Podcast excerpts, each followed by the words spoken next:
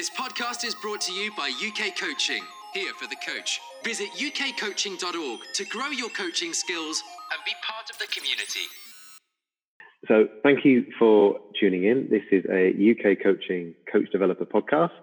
Uh, my name is Tom Hartley. I'm a senior coach developer at UK Coaching, and I'm joined today by Richard Cheetham. Good morning. Morning, Richard. Um, Richard, thank you for coming onto the call and for being free to kind of talk about your journey as a coach developer uh, and and your approach to coaching amongst lots of other things. Um, to kick us off today, would you mind just telling us a little bit about your your background and, and your journey to, to where you are now? Yeah, I suppose um, it, it I, I, mean, I was a, I was a teacher at a college on on a BTEC program, and but, but also playing rugby not very well, I have to say, at my local club. And um, when that when that came to its natural conclusion from injuries, really, I mean, my, my real background was cycle racing, and I, you know, kind of took a, step to one when I was at university to go and do rugby. And um, so when I stopped playing rugby, I needed to fill that, that gap. I wanted to stay connected, stay with the team, stay involved. And so I kind of offered myself up as part of the the coaching staff at, at Basingstoke, which is my which is my club. And although my postgraduate sports science, I I felt a much greater affinity to coaching. Um, yeah, so that that was really where I was drawn to. I just I just felt it was it seemed to it was just a much better fit for me, really. What what was that like for you? Almost transitioning from from being a an athlete or a performer into becoming a coach did you find yourself as Richard, the ex performer who'd become a coach, or Richard the coach? Um, I, I, think the hardest thing was not wasn't really the hardest thing for me was giving up rugby was that you you aren't that you're not that player anymore. You're not that you know when you cross the light, white line you're with the play. You know you have a very different shared experience than the coach does to the players. The coach and players are very close, but there's still that playing that shared kind of battle, if you like, that you have on the on the on the pitch. Um, I think my only real struggle, because I still have my cycling, so that was the thing that really, you know, I, would see plenty of people my age, and a friend of mine, Phil, you know, his back and his knees, and I thought, well, I, I, just want to go back to my love of cycling. I don't want to go back with an injury that um, is going to prevent me from doing that. So I, I was actually quite happy to stop playing. My biggest challenge was to then kind of get that validation from the players I coached because I, I wasn't particularly a good player. You know, I, I drifted around the second, third team rugby and was actually ended up being one of the coaches with with both the first, second, and third teams. So I think my biggest challenge was to kind of get that validity amongst players who I knew I wasn't as good at. Mm, that that must have been um, a period of time which the, I, I guess that didn't happen overnight. Yeah, I mean, I did have, um, I did have some wise. You know, I have to say that players were very kind to me, um, in, the sense that they, their their wisdom and their knowledge and ability to talk with me uh, was was definitely something that supported me. I remember the very first session. I thought I need to sort of put a bit of a marker down, so I took him on a run from the clubhouse up to the top of the second, top of the first team pitch. It was probably about just a 400 meter warm up, really old school warm up, I have to say. Um, and a turned round, and of the 25 players, only there's only three there. Um, because the others decided just to, to, to leave me to it. Really, they, it was like my first lesson. We don't want to do that. That's not what we do. So I was all about proving myself, as least being as fit as anybody, if not as good a player. And I turned around and realised actually that uh, that I needed to really be mindful of what what the culture of the group was, what, what fitted them, rather than me going thinking, right, I'm going to put a marker down and, and validate myself by at least being, being as fit as everybody. So, um, but they were good. They did take me, you know, along with them. I, I think that's probably my my real thanks to the players is that they appreciated my involvement. I there was a senior coach who kind of did majority of the technical, tactical, technical stuff, and uh, yeah, I think they just because they knew I'd been in the club a long time, and they just embraced embraced me and were patient and gave me feedback when things didn't go well.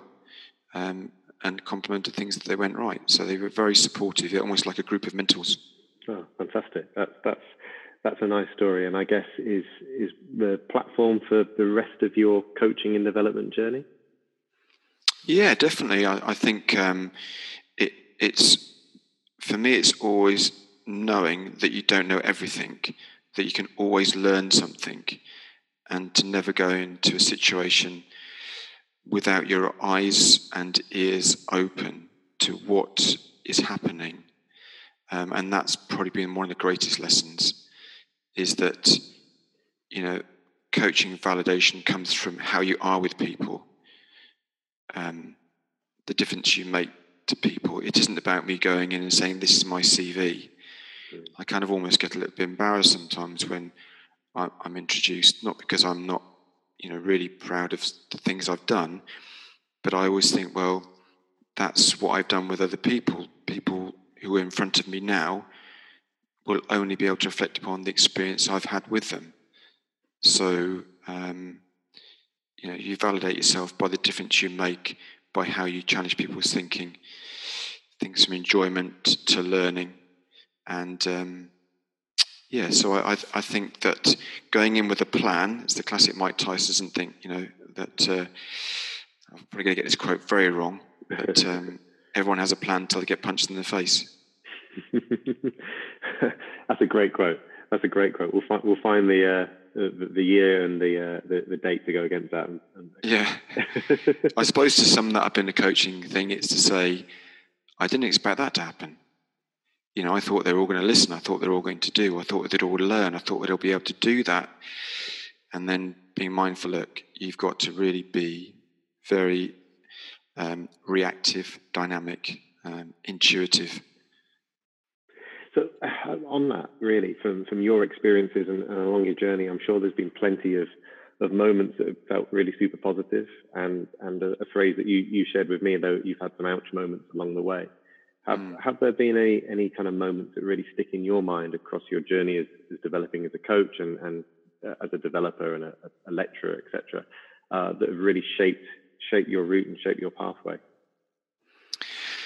Yeah, I, I think um, that, definitely over time.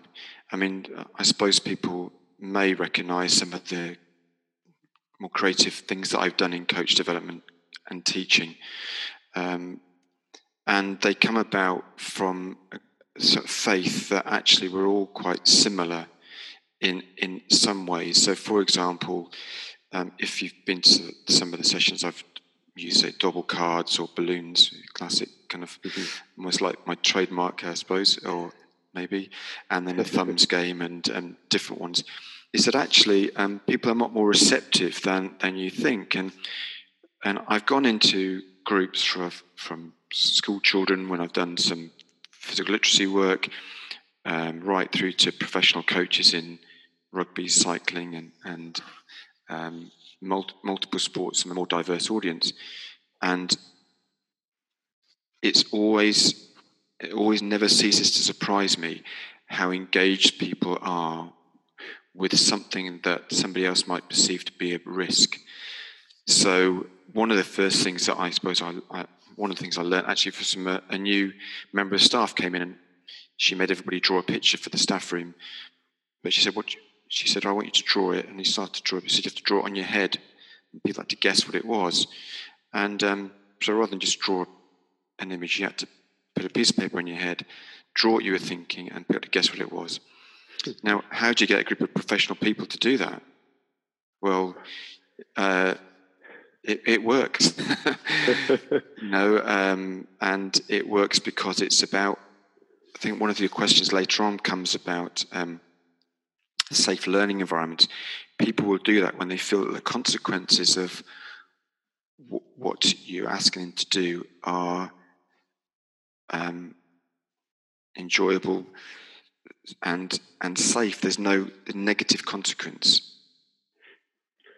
So you you project that you project that you know if if if, if um, I have to be the biggest uh, cl- not clown that's a wrong word but you know if I'm going to draw a picture on my head and expect people to do it I'm going to do it if I'm going to play this game I'm going to do this game if I'm going to blow a balloon up catch it I'm going to do it if I'm going to tell a really bad joke I'm going to be one that leads that. And that's that ability to be vulnerable and say, listen, if I'm expecting you to do this, I've got to deliver it in such a way where you feel it's really comfortable, really enjoyable, and it becomes infectious. So what I project is what I get back. That, that's really interesting, and I think the the word you use there, and we've spoken about it before, is that that vulnerability, and and that that opportunity to put yourself in a position where things might not go quite as you expected, or mm. you're taking some kind of risk. Uh, I was listening to a, a Brené Brown uh, podcast um, or TED talk recently talking about vulnerability almost being at the at the root of creativity, innovation, love, happiness, etc. Because mm. you just have to take a risk to get from A to B. Uh, so it's interesting that you mentioned that and that being a, an important an important quality uh, to be able to have as a coach or an educator. Yeah, and I think uh, you know the Brené Brown is, is is is fantastic because you know the sort of things that she talks about is relationships. You know, and if we feared falling in love because of getting a broken heart, we'd never meet anybody. Hmm. Uh, you know, but it's the same with an idea. You know, if you if you don't actually um, go through with an idea and try something, you'll forever be always on this same level. Um, but you know, I always think, well, what if it doesn't work? I say, yeah, what if, what if it does work? You know, absolutely. How do you how do you differentiate yourself? And you, some of the great work, you know, which I've seen you do, and and and how you think is that um, is that differentiation. I, I want to create different experiences for people I coach and teach. Absolutely, absolutely, and and I I would suppose from that you're making learning really memorable and sticky, and and something that people can relate to and then apply back into their own world. Yeah, and and, and that that's that's never ceases to surprise me from some of the messages that I, I got from. Hudson, who I taught, you now, 25 years ago.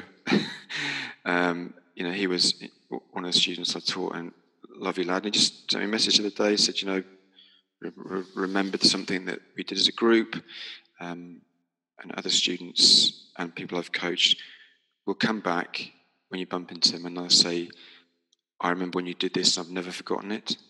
Hmm.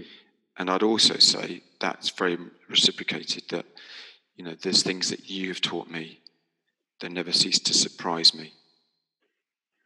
Um, which is, you know, we talk about being being sort of vulnerable, and and I, I just remember doing a, a session with um, a group of children in my daughter's class when I was doing this moving stories project, which is about bringing a book to life through movement.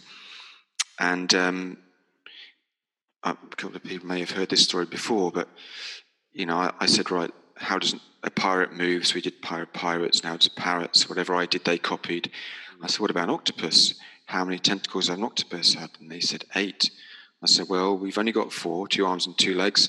So let's just move as though we've only got four tentacles.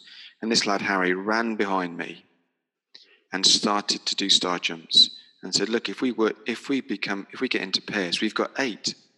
So hmm. let's all get into pairs. Now, my point behind that was there must be something about that environment that had been created where he felt completely safe to come up in front of the whole group and share his idea. And, and that for me is not just a group of primary level students, children, it's right the way through. Can you work with a group of coaches as a coach, um, developer and coach educator? Can you work with a group of athletes, participants, where there's a dialogue, where they feel they can share their ideas and take a session you're doing to a different direction? Really interesting. And I guess on that point, it, considering your role as a, as a developer uh, and as, a, as an educator, when you're supporting coaches, whether that's at, at, university within within the work you do there, or out out kind of in the field, working with different sports or different organisations, um, how do you how do you start that? How do you create that environment um, with coaches in in their own context or in their own world where they feel safe to be able to go and be themselves when they're coaching with you or coaching in front of you. Um, are there any kind of key ingredients that you would say for other coach developers to bear in mind or consider when when setting up that environment? Yeah, I, have thought a, a, lot about that, and I've used the word laboratory. So, when you get a group of coaches in front of you, um, be experienced or, or, novice coaches, in some ways you're getting you. There is an element of experimentation, whereas yes, there's things that you would deliver that that are kind of fundamental to that that that uh, situation you are with them, the level they're at. But also, my feeling is that sometimes coaches don't try new things in the when they go out into that practice setting. They don't try them for the first time because they fear they're going to go wrong, and that thinks right. I would never do that again. And sometimes that coach, developer, coach, educator, and an environment to have at universities I said, this is the laboratory. This is where we try and experiment new ideas and we give each other feedback. And, you know, we, we, we aim to enhance someone's idea, support it, rather than to, to squash it. You know, um, I used to think about the world if, you know, the devil's advocate, the ones who say, oh, yeah, but what if this happens? And it would be the hurdler, it would be the person who puts the hurdle in someone's way and the hurdle is someone jumps over that hurdle. Yeah. Um, so, so I, I feel very much if you are in the role of, you know, educating coaches, developing coaches, and in my way, in my role at universities, give an environment where there's an, a feeling there is an, exper- an area of experimentation. They've got to experience something. They've got to be able to reflect upon it, and they've got to get the confidence to then try it when they go into that real world setting. Uh, something you just said there, Richard, that really, really struck me. Um, and I don't know if it's just a turn of phrase or I, I, genuinely believe this will be the way that you work. But you talked about giving each other feedback. So it's not necessarily you just, it's a one way thing where you're the expert coming in supporting a coach. It, it's, a, it's a two way process. Mm. And uh, I, I, know one of the, the, the, points that you've written down um, this morning was about giving authentic and meaningful feedback. You know, we don't want to be surrounded by the kind of the emperor's new clothes where everybody says it's amazing, it's great, and actually you've got nothing on. Because when you do stand out there, you are going to look, you know, foolish. And if you look at athletes and performance and students and feedback and coaches and feedback, we want to know that um, we, we're given the, the real, your real view of what you've seen. Um, um, and that is to say, not um, say things like it's not good enough. It's to say constructive feedback that says you know, classic things. What what did you notice? What went well? Why do you think it went well? What would you change? Those very classic questions, and then inviting feedback from the group because if you've got 10, 15, 20 people in front of you, that's 10, 15, 20 people's brains, mm. experiences. You know, if you've got a different, if you've got a range of sports, a range of experiences, then why not open it up to, to their contributions? Absolutely. Everyone's going to see the situation differently, aren't they? And, and mm. probably suggest and share different and, and new ideas. Mm. And if, uh, and you, you'd, I would like to think that when you are watching them, that you would want to feel you could give them some feedback as well. Um, you know, I learn a lot from those I teach, and that because they give me that feedback, and because they know that they can tell me honestly um, what they felt about things. It might always might not be always what you want to hear. Hmm. You might thought that was a really funny joke and no one laughs, but at least you know that you wouldn't use that joke again. Yeah, yeah, yeah. Do you get that often? Uh, most of the time, my jokes, yes. I'm surprised people are still speaking to me. um, so I, I, guess the point of feedback is that you, you, when you're working with people, it might necessarily be some of their soft skills or, or some of the that, that enables them to be able to receive some of the feedback, which isn't necessarily always the good stuff, because feedback is not always going to be positive.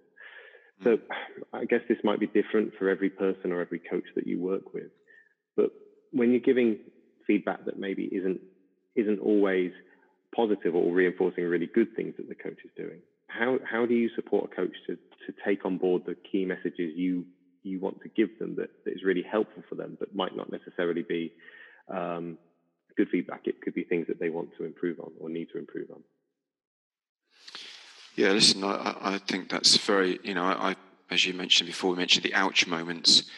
Um, sometimes when you give the feedback, people are just not aware of, oh, I didn't even notice that.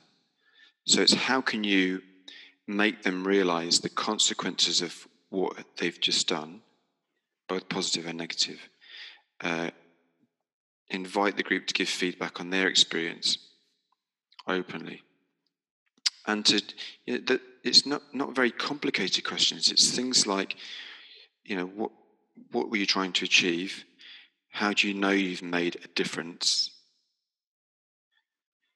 And when you stand in front of a group, I think it's going to be one of your later questions and some of the th- things that I've done with different sports is to the, the question you're going to ask them will not be one that you predetermined before the session starts. It will emerge from watching something.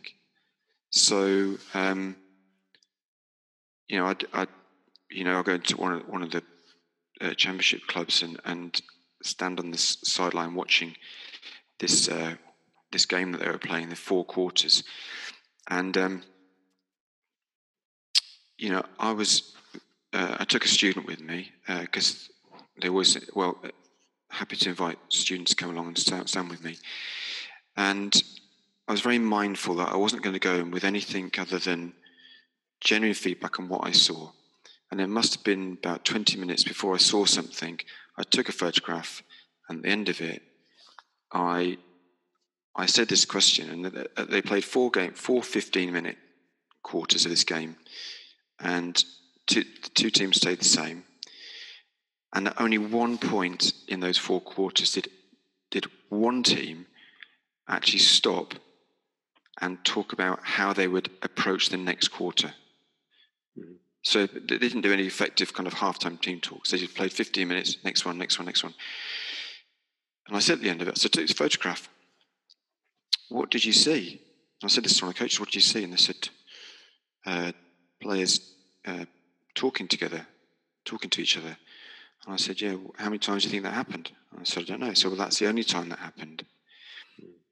Um, and they, they had invited me in because they want to get better. And they can't get better if I keep on waxing lyrical and sugarcoat things.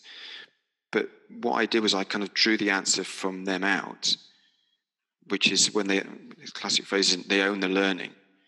You know, when my students did the butterfly drawings, I now know what I need to do to get better. And if you can reach that phrase in coach education, in learning, and those you coach, where they understand how they can get better, then yes, it may be uncomfortable. They think, okay, that wasn't what I'd hoped for. But that delivery of that is is really very much about how your relationship is with that person for them to receive it in the way that you want them to. And, and I'm sure that the, the kind of having those really open and honest personal relationships uh, is key to be able to be really effective with, with your feedback.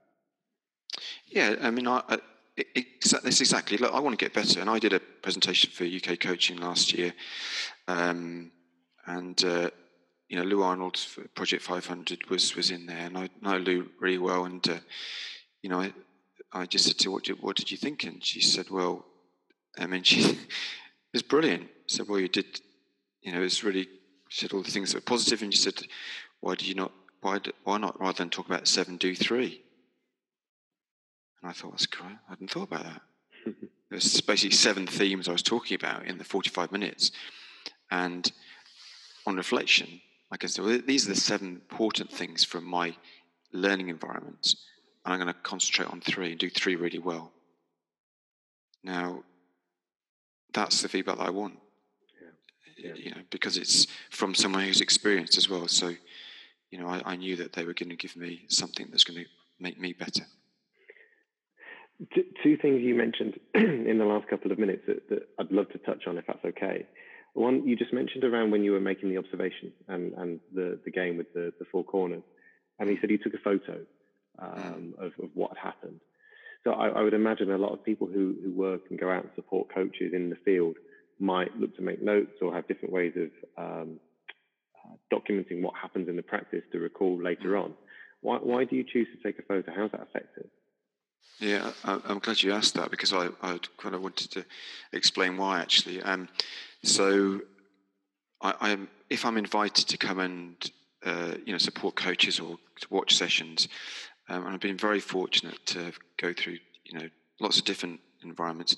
I just don't think it's helpful for players and coaches to know there's somebody who they may have met for the first time. Certainly, the athletes would have seen me for the first time. Uh, to stand there with a clipboard taking notes. Uh, because much as I make sure they say to them who I am, that I don't want to be thinking that I'm, you know, classically, I, I have to confess, I failed my driving test three times. Okay, every time the driving examiner wrote something down I thought it was a negative and I thought I'd failed. And I, I think when you become much more experienced, you know, we'll have our smartphones, the photograph will, will be a snapshot of something we want to show them. It, it's really helpful because I could have said it's the only time. But when I took a photograph, they went, yeah, that's right. And I bet you he was the person who led that session.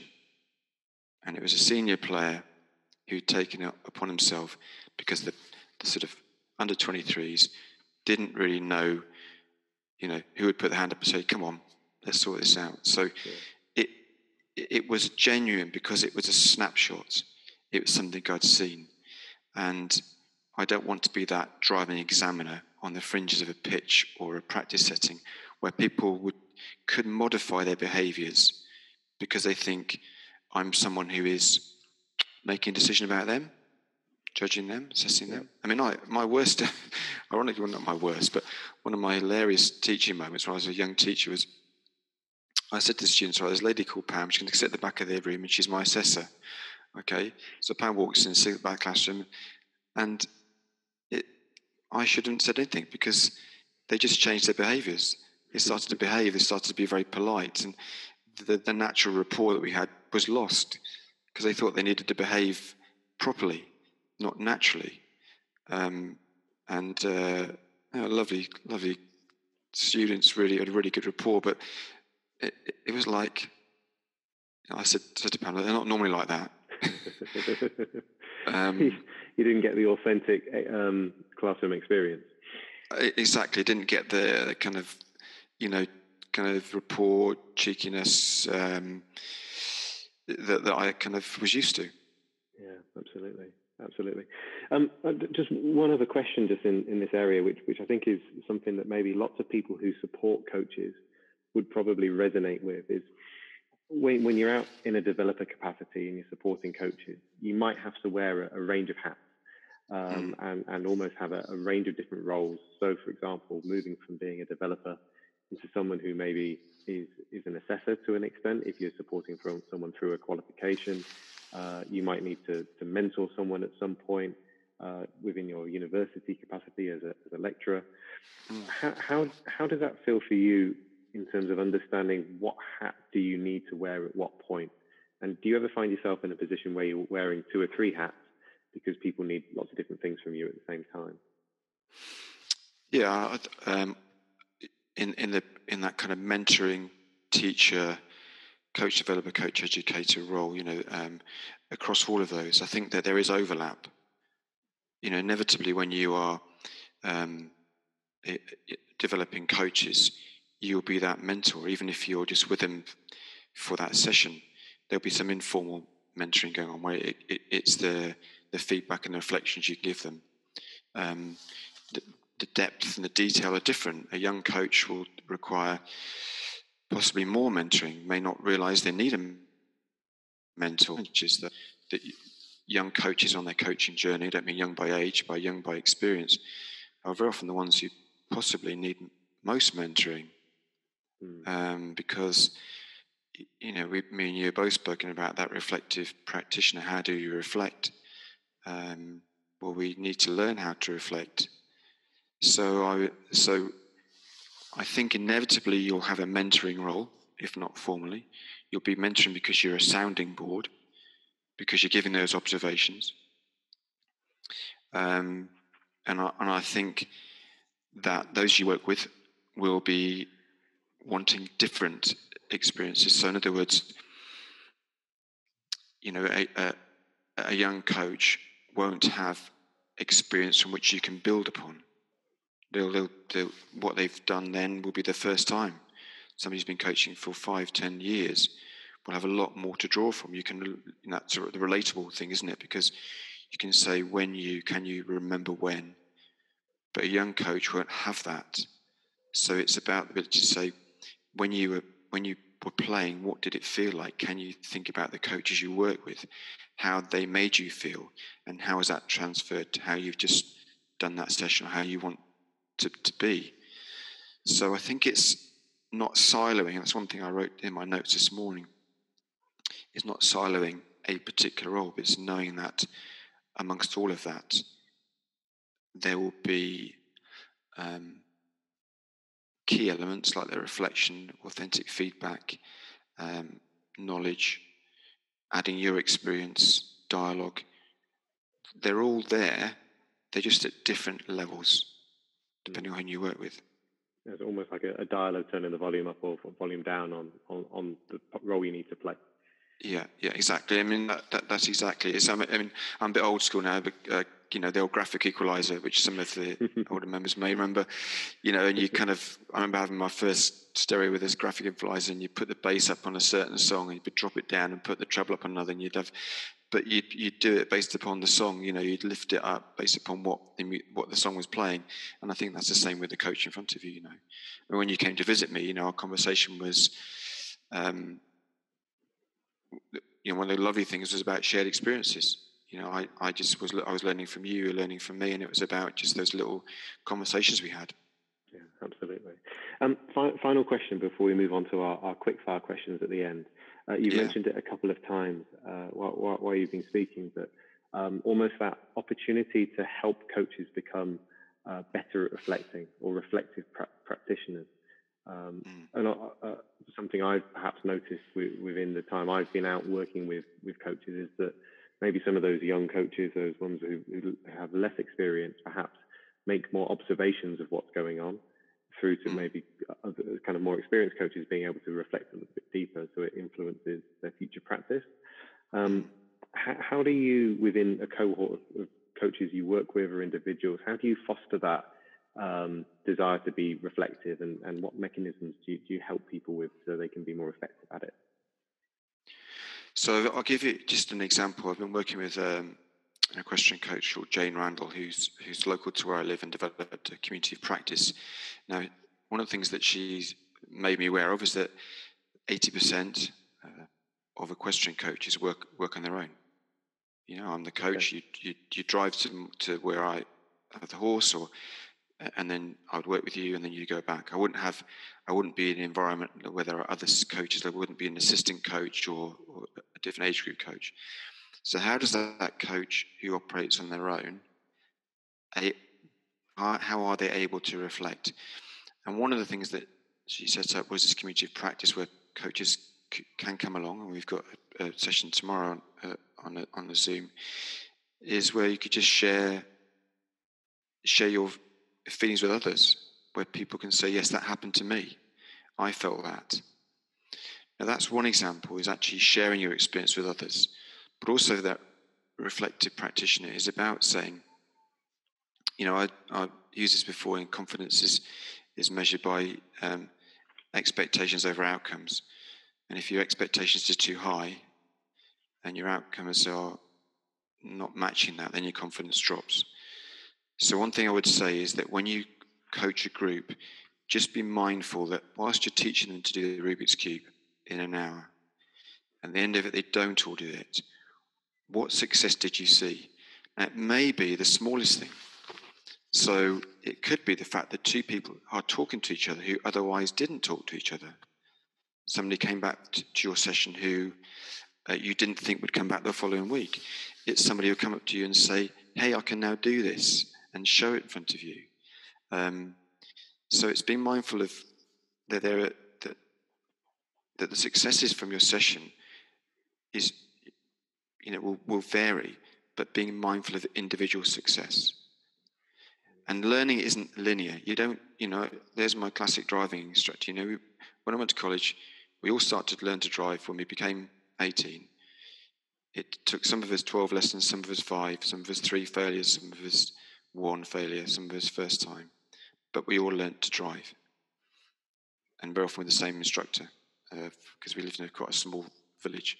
Um, so it's actually being mindful that people's learning journeys will vary in terms of how quickly they pick things up. But it's the smallest shift that you need to be mindful of. Really and so when you reflect upon the session say, look, I've never noticed that about that person. So that this is where that mentoring can come in and that perspective can come in. Whereas one of the things you talk about is reflective perspective. You know, is there was that really did you know was it in perspective, or have you blown out of proportion? Have you driven home with the one person who didn't get it, but not the twenty nine people who were engaged? Interesting. I, I sometimes as coaches and coach developers, we maybe it's human nature to an extent.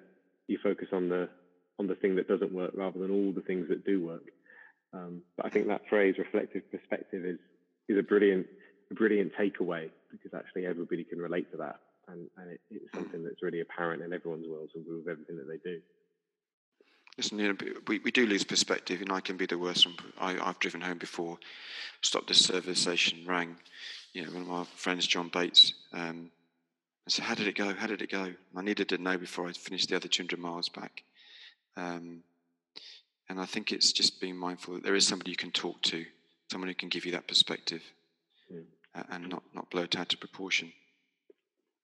Brilliant. Thank you, uh, Richard. That's brilliant. Um, so, just to finish us off for our last last mm. five minutes, um, we've got some quick fire questions. Um, yep. So, um, no need to worry about going into lots of detail with these. Just just things that really come to mind for you and come to mind first.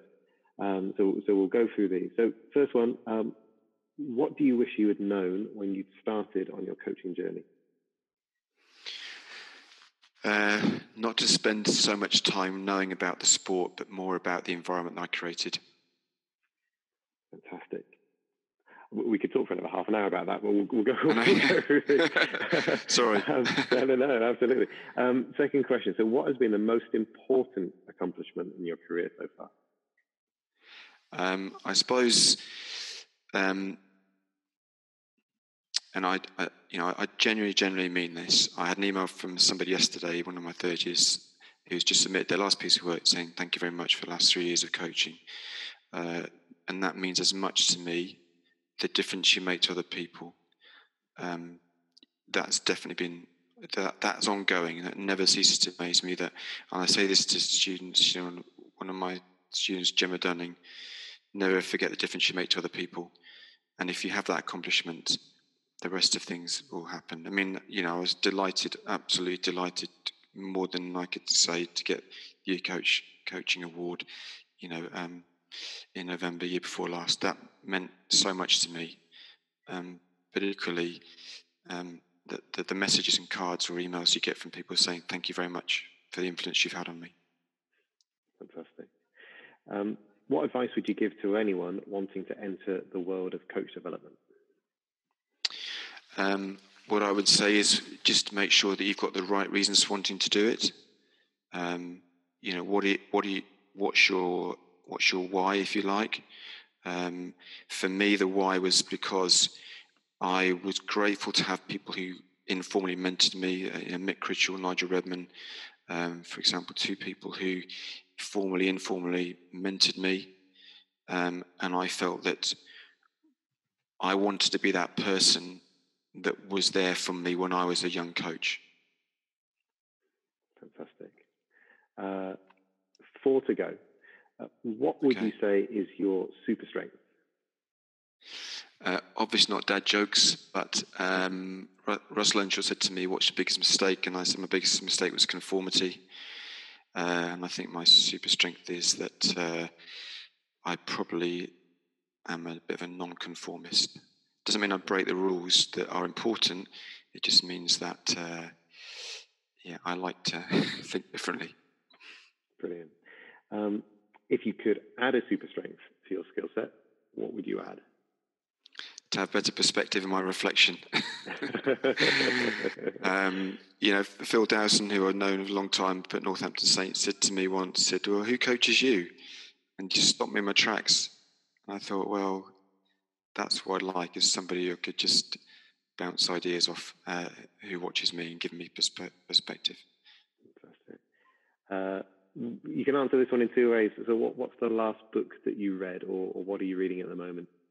Yeah, okay. Um, so, um, the last book that I read is well, one I'm actually is Daring Greatly by Brené Brown, um, and that's kind of like uh, I, you know, we spoke about Brené Brown earlier. That's absolutely one of the ones I'd encourage people to read. Um, um, in terms of my own love, is a book called La Ronde, which is uh, by Ed Pickering, which is about the Tour of Flanders bike race. So I, always have kind of like an on-off. You know, there's my on button, which is kind of work-related self-development, but also an off button, which is my real love of cycling. Love that. Fantastic. Uh, and finally, for today, uh, who or what inspires you the most? Um, without doubt, the people that I work with, uh, the students I work with, the coaches I work with, um, I couldn't begin to write the list of those who have made a difference. You know, um, from the Twitter thing, Twitter comments and feedback we get to the ones who I spoke to yesterday on Zoom and on the phone, who I'm teaching, and are so resilient in their final year their, their degree in a whole host of different situations. So it's definitely the people I work with. Um, you know, my daughter takes a lot of credit in my presentations because she teaches a lot, teaches me a lot. So uh, undoubtedly, she she is a huge inspiration. Brilliant. Great place to, to draw the chat to a close. Richard, thank you so much for, for your time this morning and, and for for sharing as much as you have. There's so many takeaways in there, and I'm sure that everybody listening has, has come away with something that will really go and impact on their practice in the future. So thank you very much for your time today. Thanks so much, Tom. Thank you. Bye bye. Join us at ukcoaching.org. Whatever you're doing to help people be active and improve, we can help you deliver great coaching experiences at a time to suit you.